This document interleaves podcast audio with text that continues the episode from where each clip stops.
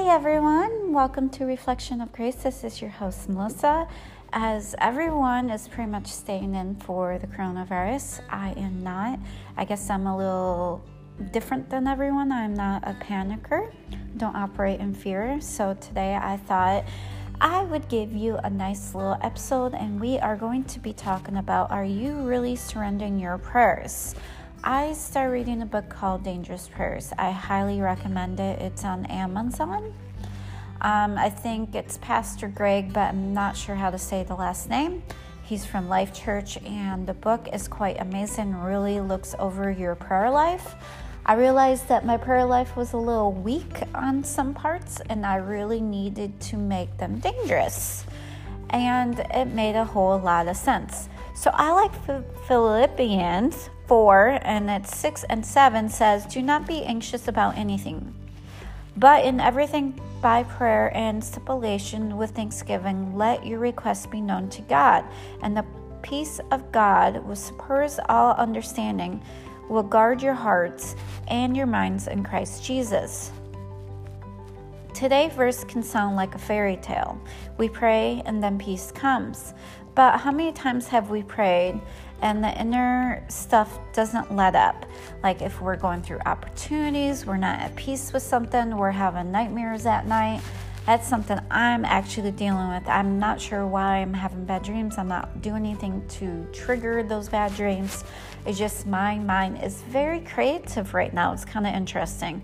Maybe it's because we're giving up our quest to God requires to surrender all uh, anxieties and outcomes to God. How often do we really do that? That I would say I lack of. I guess I always want to take care of everything. So, yesterday, um, I finally talked to my mother, which I normally don't talk to her a lot because my anxiety kind of builds up when I talk to her. So normally I have to pray before I talk to her. Um, she goes into this crazy cycle. And I always battle if she's drinking or not, or if it's a mental thing. And I hate to say that over her. It just, I know she's been through a lot, but she did a lot of drugs um, when she was younger, and it really meant uh, mess meant I don't know what word that is messes with her uh, ability to actually remember um, a conversation. So when we open our hearts and lips to pray, we also have to take the responsibility to let go of the results. Jesus is willing to shoulder our worries when we are willing to trust Him. So let me rephrase this and say it again. When we open our hearts and lips to pray, we also have a responsibility to let go of the results. Jesus is willing to shoulder our worries when we are willing to trust Him. This is so important. So, in the process of grieving, forgiveness, trusting someone, sometimes we have to be willing to let that go. We have to be willing to move forward and build ourselves up. Paul urges us in Philippians to go to God with gratitude and let our worries and concerns be known to God. When we let go of those requests, the next verse tells us the peace of God will stand guard over our hearts and our minds. So we have to remember that with whatever opportunity we are going through in life, that something better is on its way. And I always believe that.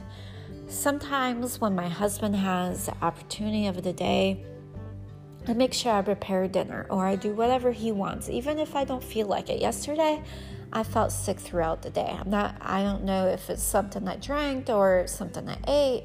I just felt really sick, but I continued to um, make meals, prep things so it's easy for him to grab and go, and just make sure he is okay and taking care of him, even if he doesn't even recognize it. I'd rather have him have peace of the Lord over him.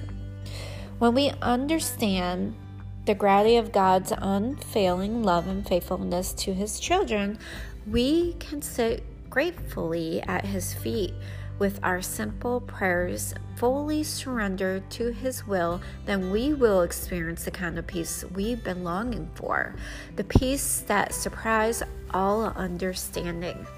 So, finance can make people be uncomfortable. For some reason, I don't like going to doctors like most people don't like going to doctors. It's not the doctors, it's normally the office visits and how much money all that includes. My husband thinks it's a scam. At this point, I do too. So I do a IV treatment for natural killer.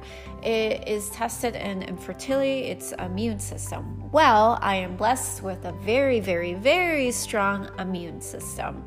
And so I have to take a treatment to lower my immune system during a certain time of my cycle. So that makes me totally kind of nervous through the coronavirus stuff. But what was kind of interesting is I've been having a lot, I realize my immune system is actually kind of low right now. And why I say that is I have a lot of drainage and stuff like that. Normally, I don't have that. Um, normally, um, I don't have any of that. So I am thankful that that is happening, and I have to, to be a little bit more aware and take stuff for it. Um, it's just one of those things you kind of get scared because of what is going on with the coronavirus. You're kind of like, oh my gosh. And so I've been isolated and just taking care of myself. So this is what I pray for you guys if you guys are going through anything is Father God, I surrender, I surrender. I let go of the things keeping me up at night. I lay at your feet the worries weighing me down during the day, Jesus. I declare my trust in your love, faithfulness as soon as your words leave my mouth. I ask for your peace and all understanding. Clothe my worthy heart. In Jesus' name I pray. So if you have some reflection in you is what anxious or worries you today? Have you um, try to speak them out loud, visualize them, laying them at the foot of the cross, and what comes to your mind. So always reflect on that. Hope everyone has a wonderful day. Make sure you keep clean, wash your hands, and limit your exposure as of right now. Be cautious and curious and be prepared, of course, and have a great day.